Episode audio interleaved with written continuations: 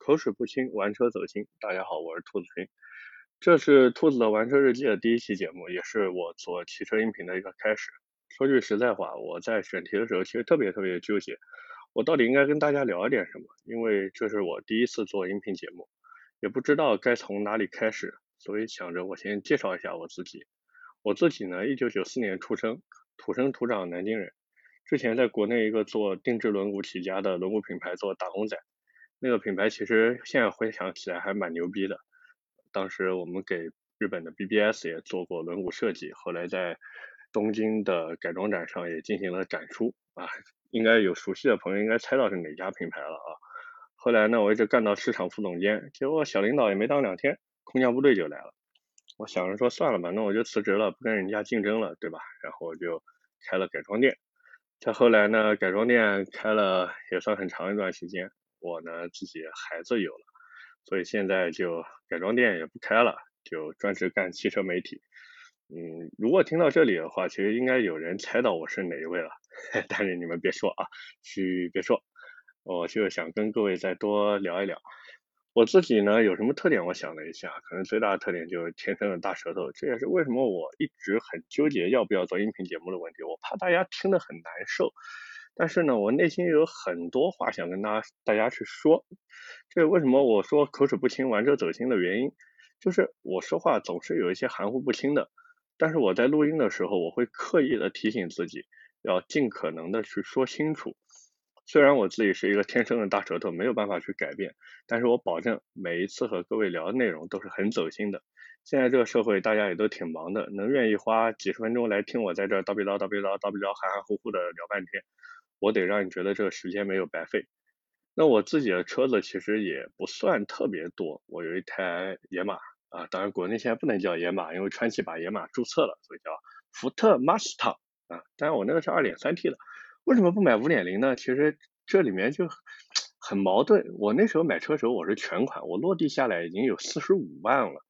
其实我那时候完全可以咬一咬牙贷款去买，但是想说，哎，何必呢？二点三 T，哎也可以。哎，这个买车故事到时候可以跟大家再好好的聊聊，很有意思。我那时候前前后后挑了有十几二十台车，包括转子神车 RX 八、马自达 R 叉八。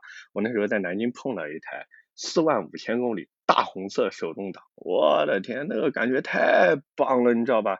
当时人家跟我开价十七万，我最后叨叨到了十四万，砍价嘛，十四万多一点。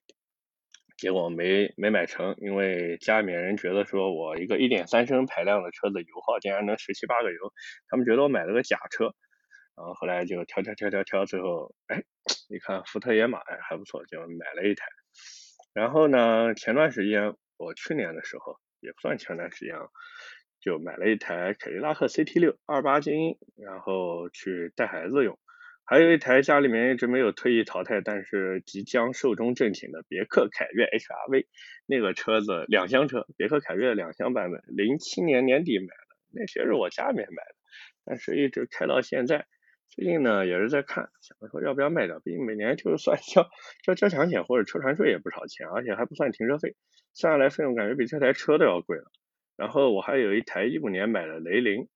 呃，一五年年底应该十二月份买的，然后给老丈人在开，嘿嘿，没想到吧？我一个玩车人，竟然会买雷凌这种买菜车，而且我还是自然吸气版本，那个车真的开起来干吼不走。你们感受一下什么叫干吼不走，就去买雷凌或者卡卡罗拉就行了。包括现在亚洲狮也是一样的套路，就是你完全看到那就是一台凯美瑞的动力总成，然后给你。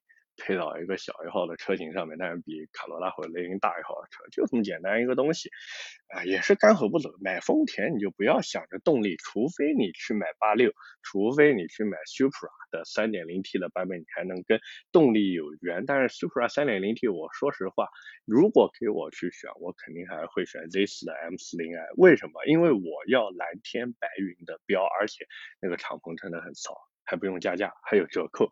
我的天，谁买 Supra 呀？真的是我对 Supra 真的现在一肚子怨气。当然有机会跟大家在后续再聊吧，这也算给自己先挖一个坑啊，也算扯远了。那么今天是咱们第一期节目，所以呢，咱们先从很多人改装开始入手的地方聊起，也就是汽车排气。我相信很多人之前在逛某宝的时候，应该看到过所谓的改装排气，什么啊，很多商家打出的广告都，什么跑车声了，什么 M 股、S 股啊，然后跟你吹的天花乱坠的，很多人都很好奇这东西有什么区别，然后包括那些什么阀门排气，什么真空阀门、电子阀门这些东西，然后什么中尾段、头段，然后什么呃，包括如果你玩到后面，或者你之前看过一些改装车类的节目的话。或者说是改装车动漫，你会看到一个名词叫什么“等长芭蕉”，这些到底是什么东西？那么今天呢，我们不聊那么深，因为聊的那么深了，其实我也怕很多人听不懂，然后听了觉得无聊啊，叨逼叨叨逼叨半天了，然后你讲那些东西我都不知道。OK，那我们就简单一点，然后我们来聊一聊这个汽车排气到底是个什么东西。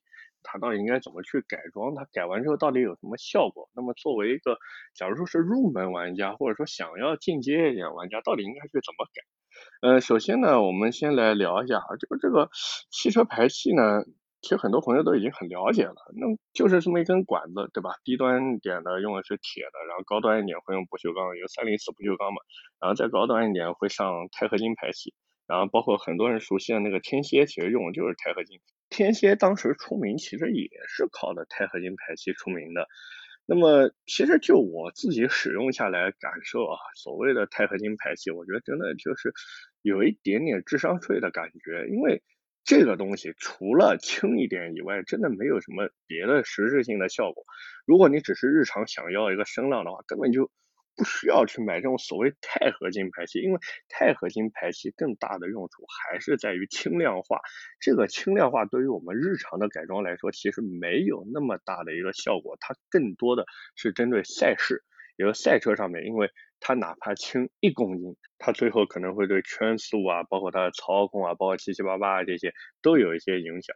所以说，很多的人其实。都已经现在被轻量化给洗脑了，这个包括轮毂也是一样的。之后我们如果聊轮毂的时候，也会好好说一下这个轻量化的事情。感觉现在真的很多玩车人已经被轻量化给疯狂洗脑了，以至于不管动不动改个啥，他都会问你啊，你这个轻量化做的什么样？我心里面想着说，你这东西轻一点，你哪怕轻个两公斤，你还不如自己去减肥，都比你这多轻两公斤要好很多，对不对？所以说。玩到最后你会发现，最好的轻量化其实什么？就是减肥。当然了，这边也算我给自己挖一个坑啊，以后肯定会聊到轮毂改装这个上面的东西，然后到时候我们好好聊一聊轻量化这个东西。那么言归正传啊，一台汽车它改装排气到底有什么用，对吧？首先我们要明白排气改装其实主要就两块部分，第一个是头段排气，还有一个是中尾段排气。那如果在听节目的有玩宝马 F 三叉的朋友，应该对于三系改 M Performance 排气记忆犹新。那玩意儿其实就是单改一个尾段，其实原理就和我们换中尾段是一样的，只不过少一个中段而已。它也用原厂的头段，然后由于管径的不同，所以要加法兰盘，然后进行一个转接。那么这个东西呢，我们由前到后来说吧，先说一说排气头段。头段这个东西呢，主流分两种，一种叫三元催化头段，还有一种叫直通头段。三元催化头段呢，其实顾名思义，就排气头段里面有个三元催化器。现在国六有了，然后就还会在前管那个地方多一个颗粒捕捉器。前段时间大众那个闹得沸沸扬扬的 GPF 的事件，其实就是头段和前管那边有一点问题。那这个我们后续再说吧。又挖一个坑，我怎么老给自己挖坑呢？那么头段这个东西呢，主要其实就是看它里面那个三元催化，一般。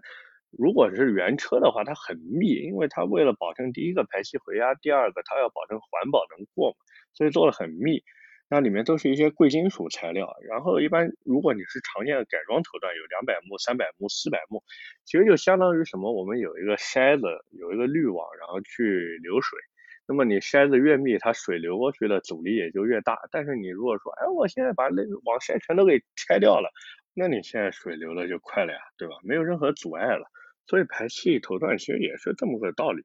我们说改装头段排气，其实最大的用处无非就是减少你的一个排气的阻力，那么同时也会降低你的一个排气回压，那么完了呢就能提升一点车子的动力，因为你在高转情况下，你排气的一个阻力就减小了嘛，所以它对于你的这个车辆动力会有一些提升，但是你的低扭会真的掉挺多的。如果你是一个小马力、小排量的车的话，你换完头段真的会觉得掉低扭非常的严重，你起步要大脚给油，不然你车子就根本就走不动，就有这种感觉。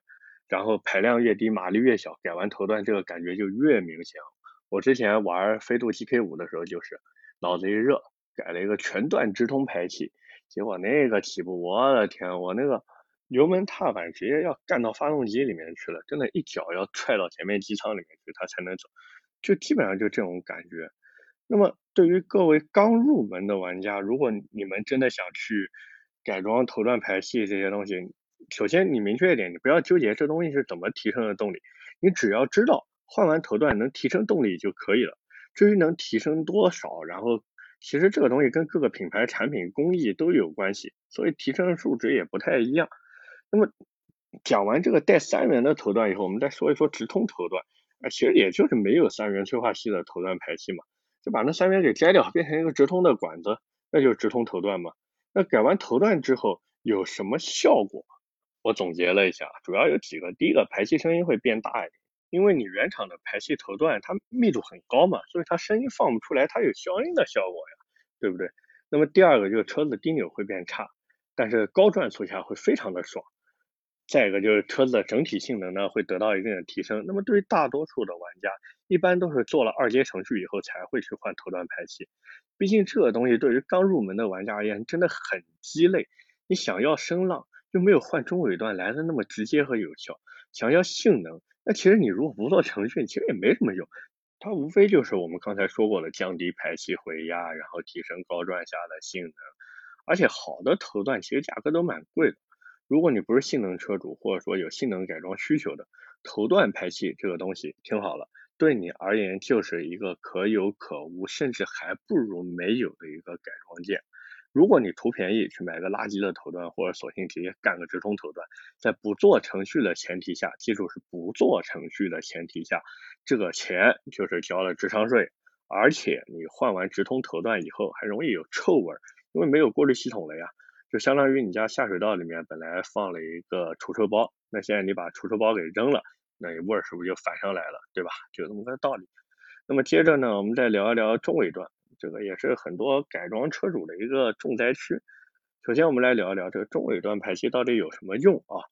对于大多数改中尾段排气的人来说呢，这个东西最大的用处就是能让你听个响。就本来你原车啊没有什么声浪的，你啪换了个中尾段以后，中段消音包也没了，尾段的消音包也没了，等于说你整个车子的消音系统就剩下了一个头段，所以你声音肯定能放得出来啊，对不对？但我说实话，对于大多数人来说，中尾段最大的用处就是听个声音，就不要跟我扯什么什么排气速率啊，什么排气量啊，什么轻量化。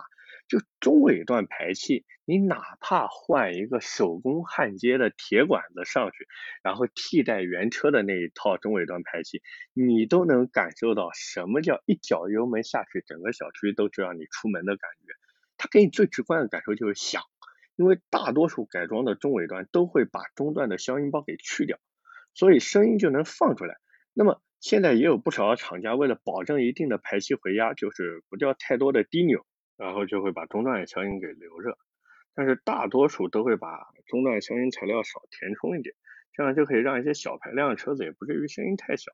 毕竟你说客户钱都花了，不能让你一点声音都听不到，对不对？那你就会觉得说，那我改这排气有什么用呢？对吧？我还不如不改了。对于中尾段排气的选购呢，我就一句话：有钱就买大牌，没钱也不要去买手工作坊或者低端的国产品牌。那具体哪个牌子我就不点名了。有什么不点名的？我直接说了，SRT 还有 MRG 这两个牌子，你们千万不要去买。那个弯管工艺，那个简直感人，那个做工，我跟你说，你但凡和名气大一点国产品牌进行一下对比，你就知道什么叫一分钱一分货。关键是这两个牌子的价格也不便宜啊，而且你说。比工艺，你的这个工艺水平和汽配城那种小作坊的手工焊接排气又差不多，你的价格嘛又卖了一个品牌的价格，所以我就不知道这两家排气老板是怎么想的。真的，你们与其天天派销售去发微信给改装店老板，你们不如好好研究一下怎么把自己的工艺和品质做好，好不好？你看看人家啊，国内的那些 RES 和 CGW 也好，人家也是走这些低端过来，人家也有工艺差的时候，但是人家现在做好了呀，对吧？人家把自己的产品、把自己的工艺水平做做好，人家现在卖这个价格，然后再加上改装店给了一些折扣，那消费者就认啊，对吧？消费者觉得说我买这个东西，我至少花了钱不亏啊。那么言归正传啊。中尾段的排气选择其实就看几点：声浪、共振、外观、品牌，还有价格。那么声浪呢，其实很简单，有实车的呢就去找实车去听。呃，基本上你身边朋友，比方说我开个高尔夫 GTI，我想换排气了，那我身边如果有高尔夫 GTI 换了什么什么排气，哎，我去实车听一下，车友会里面问一问，你们谁改排气啦？给我听一听，哎，你去听一听。那如果没有实车呢，你也可以让改装店的老板啊发你一个视频，因为作为改装店的老板，他们不只有自己的一些改装案例，他们包括厂家的那些全国各地的改装案例视频，其实都会发到他们的手机上面去。你如果想听，可以找他们去要一下，很方便的。反正说到底，排气声浪这个东西就靠你自己去听，去挑一个自己喜欢的，别人再怎么说都没有用。你就像我自己的野马改了排气，就找我朋友厂子里面定制的，因为我朋友的厂子为了我喜欢的声音，就特地做了一些调整和修改，那么这样出来声音就比较符合我自己的喜好啊。当然了，这个前提也是价格给的非常到位啊。那么共振呢这一点就需要你自己去感受了。现在基本上有一定知名度的品牌，他们做排气其实都可以做到说共振不是特别的大。当然，前提这里有一个前提，就是你按照里面的说明书正确安装。但是如果你想要和原厂一样的感觉，就没有任何共振，嗯，不可能。我跟你说，完全不可能。说到这个共振的事情呢，之前我接到过一个客户，那时候开改装店，这个客户很有意思啊，他开的是一台宝马的 F 三叉三二零 i，然后在别家呢装了一套 HSR 的排气，结果那个改装店就没有按照说明书来进行安装。那个装的简直共振感人。那其实要我说，作为一家改装店，真的没有必要为了所谓的专业度，或者说你自己的虚荣心，然后不看厂家配在产品里面的一个说明书。就有时候，但凡你看一眼，你的施工标准都会比现在高很多。那么排气的安装说到底，真的没有什么技术含量，就细心两个字，把排气管的位置给客户耐心的调好，把应该紧固的螺丝都紧固好。把卡箍的位置都装装好，那么这样一套排气其实就装完了。稍微麻烦一点的，也就是那些中置发动机或者后置发动机的车，就比如说保时捷七幺八，哎，中置发动机，或保时捷的九幺幺，哎，后置发动机，这种车子换排气其实都蛮麻烦的。所以如果你是这种中置发动机或者后置发动机的车主，那么请一定要找一个靠谱的店家来给你换排气，哪怕工时费贵一点。但是对你的车子其实是一个保障。那么再一个呢，就是排气的外观，这东西其实就很简单了，就跟你去买衣服一样，你觉得这样子好不好看啊，美观不美观？那行了，哎，其实哪来什么美观不美观？这东西能露给人家看的，也就是一个尾喉。说白了，你也就根据自己的车型，然后挑一条露出来的尾喉口径，想要多大，然后你想要普通的银色尾喉啊，还是什么烧蓝尾喉啊，或者碳纤维的尾喉啊，基基本上现在常见也就这几种。然后品牌和价格嘛，这个东西一分钱一分货，这东西永远不会错的。国产品牌里面现在做的比较好的，其实有很多，呃，便宜的有 CGW 和 RES 这种，那高端一点有 HSR 呀、Kentec 呀，也就肯德基。啊，说实话，我不太喜欢肯德基这个牌子。那个老板故事呢，我有机会可以跟大家聊一聊。但前提是我得确定不会被人家追回来打。怎么说呢？这个牌子当年二零一七年的 GT 秀的时候去参展，然后。展车找的就很有意思，那轮毂全是仿的，完了那个用的这个轮毂的品牌还到场去参展了，然后就跟 GT 秀的主办方投诉，然后弄得没办法。如果你去过二零一七年的 GT 秀，你会发现，就肯德基展位上面的展车，他们把轮毂都用罩子给套了起来。然后我那次去的时候呢，他们这个肯德基排气的老板也在，然后那时候我也是第一次接触到他这个牌子嘛，我就问他说。你们这个牌子能不能给我介绍一下啊？然后他就跟我说，我们这个排气是美国品牌，然后东南亚生产，接着再进口到国内来进行销售。然后我那时候心里面想着说，我靠，你折腾这么一大圈，你图个啥？啊，又是美国品牌，然后还号称美国设计，那时候跟我说，然后到东南亚生产，然后再绕一圈到国内来卖，所以你这个排气之所以那么贵，是因为路费的成本比较高吗？然后我就搞不懂，你这折腾一大圈到底图个啥，对不对？正常人都搞不懂这个思路。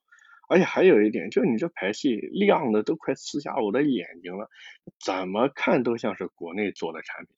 反正肯德基这个牌子给我感觉就是营销成分大于实际的产品品质。但如果你真的喜欢买也是可以的，至少它在国产排气当中做的不算差。那么再往上比较牛逼的国产排气呢，就不是特别多了。那么 IPE 算一个。呃，很多人说啊，IPE 是台湾的牌子，那我就问你，台湾是不是我们中国不可分割一部分，对吧？所以 IPE 算国产排气，以后各位出去跟人吹牛的时候，也可以说一下这个事情。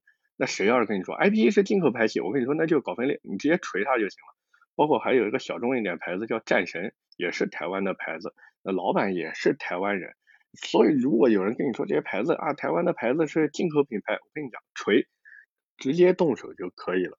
那么，同样国内走高端路线的还有 VHP 排气，这排气其实用的人其实都特别少，而且他们自己也不太会营销，都是一帮搞技术的。它的全称很有意思啊，叫 Very High Performance，那么它首字母就是 VHP，直接翻译过来呢比较拉胯，叫非常高性能，所以还是简称 VHP 显得高端一点。那这个牌子很有意思，他们的创始团队那帮人是当年在 IPE 里面搞技术的。然后呢，出来弄了这个 VHP 排气。如果我没记错的话，这个总公司应该在武汉，也是主打钛合金排气。这个排气，我说实话，在里面能看到不少 IPE 的影子。那怎么说呢？都 IPE 出来人搞的牌子嘛，对吧？产品说实话做的还是不错的，营销能力呢，真的比不上它的产品力。说实话，还不如杭州的那个机械师排气啊，会整活。其实说到底，基本上你在国内看到的一些你能听过的牌子，其实做的不算太差。毕竟这玩意儿真的没什么技术含量，这也是为什么很多新品牌都喜欢去做汽车排气，因为这真的很赚钱。你想想看，弄一个三零四不锈钢，弄个弯管机，然后找一些焊工师傅过来给你焊接一下，做一下切割啊这些搞搞弄弄的，然后所谓的这个图纸也是跟别人去买。反正一张图也要不了多少钱，圈子就那么大，关系好一点，我说难听的，私下里面就发给你了，然后你再做点宣传，对吧？搞一个所谓的高端私人定制二十四 K。纯金八八八南非真钻钛合金什么，反正你只要想到高端词都往里面怼什么八星八件之类的，对吧？然后你就说啊，我们这个品牌多么多么牛，像肯德基当时一样号称美国品牌，对吧？你也可以说嘛，我们是来自遥远的非洲大陆，什么尼日利亚、肯尼亚、赞比亚、埃塞俄比亚之类的地方啊，由非洲黑人土著酋长亲力亲为开光保佑。然后再让部落大法师加持的一个私人定制排气品牌，就这么玩一圈下来，你说这一套排气得卖多少钱？十万块，那是成本价。就这你还别嫌贵，能买得起十万块排气的人不在乎多掏二十万，他们追求的就一句话：不买对的，只买贵的。所以说到底，排气这个里面啊，真的很赚钱，但是水呢也很深，我也不是很能把握得住。而且现在很多排气厂家其实已经对于产品的研发不是那么的看重了，所以他们更多的是把钱砸在一个营销的费用上面去。那么最后我们说一说价格啊，就我们日常使用的中尾端排气，大体上呢分为两种，一种呢是带阀门的，分真空阀门和电子阀门，还有一种呢是不带阀门的。我个人比较推荐刚入门的玩家可以去用电子阀门的中尾端排气，拿个小钥匙一键开关，哎，舒服。那么这个电子阀门和真空阀门有什么区别呢？这个东西就聊到这个发展史的问题了。最早的呢，阀门排气其实就是给中国人玩起来的。那时候很多中国人因为怕查车嘛，所以说就要这个阀门来一键开关。但那时候也没有电子阀门这个东西，然后就想着靠真空管的这个压力，然后来推动这个阀门叶片的开闭。那那时候的真空管基本上就接在发动机的真空棒或者是刹车的真空棒上面。那么这个东西你一接，那自然要分走一部分压力嘛，那对于你的刹车或者发动机都有一定的影响。后来呢，这个真空阀门呢就改了，改成有一个独立的真空棒来进行一个阀门的开关控制。这也是现在很多电子阀门排气用的一个方式，就是那个控制盒前面是接汽车的电，然后连接排气阀门的地方呢还是用真空管，相当于一个电子控制的真空棒，但是是独立于车辆的。而电子阀门呢就比较方便一点，它就等于说全是靠电路来控制排气阀门的开关，所以说电子阀门的排气在阀门开关的响应速率上会比真空阀门的要快一些。但是呢，由于电子阀门是靠电子控制的，所以它也有一个问题，那就是它的关阀门的状态下呢，没有真空阀门关的那么紧。但是现在电子阀门也是越做越成熟，所以我更推荐大家去买电子阀门的排气。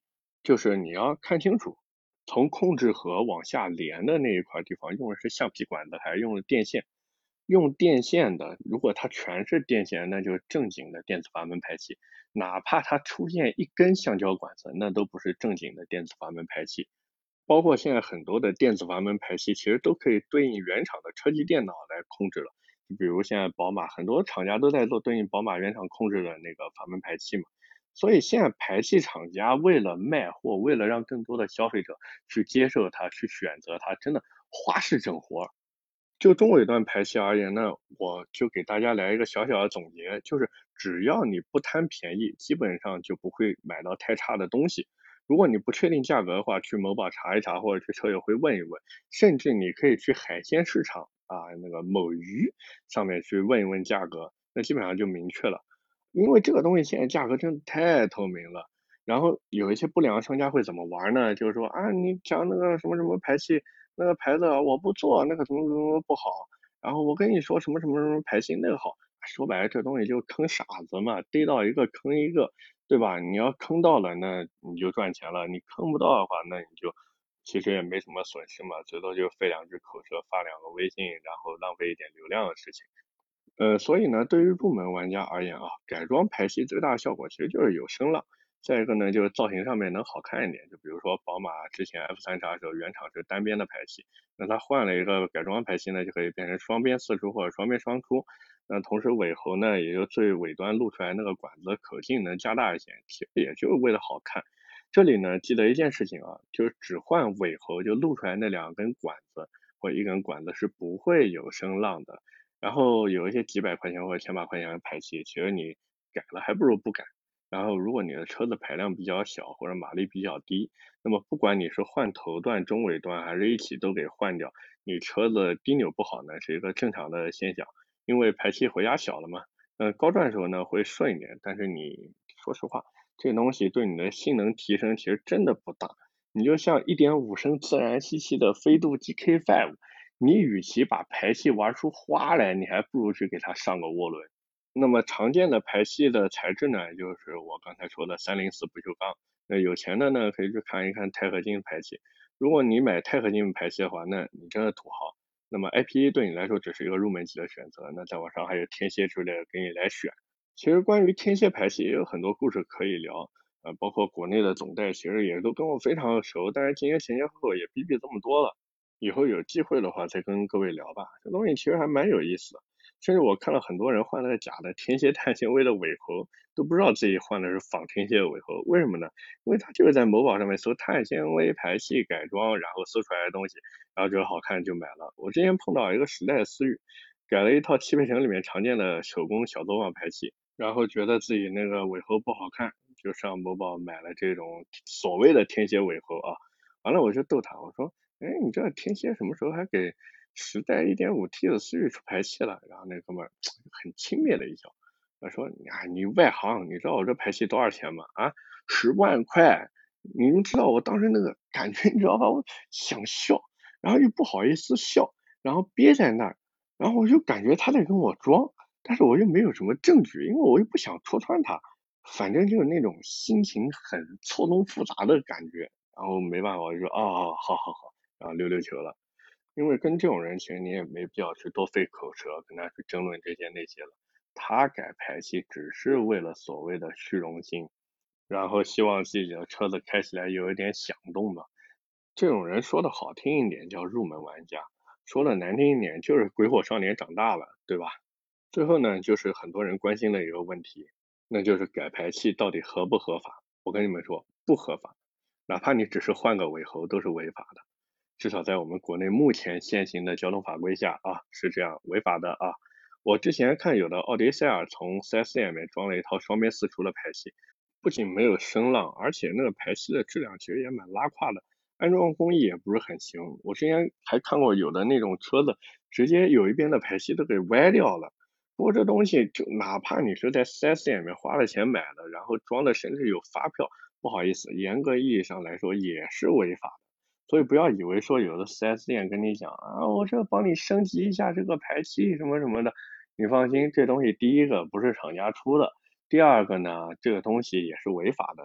有机会呢，可以跟各位聊一聊这种所谓的 4S 店改装啊。哎，我好像又给自己挖了一个坑。那么最后呢，再跟大家聊聊我自己车子改完排气的感受。我自己车子改完排气之后，其实最开始的那段时间里面，我会明显的感觉到油耗上升。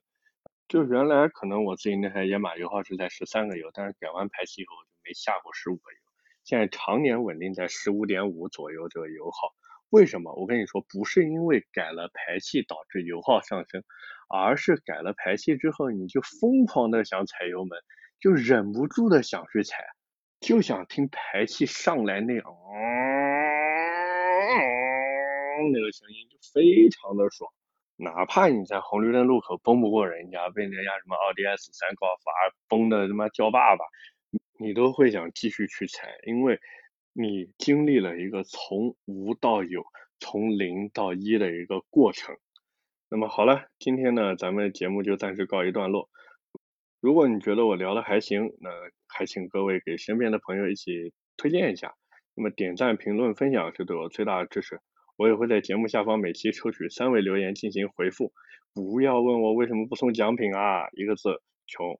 那 各位有什么问题也可以留言啊，我看到就会尽我所能的去解答。我们下期接着聊，拜拜。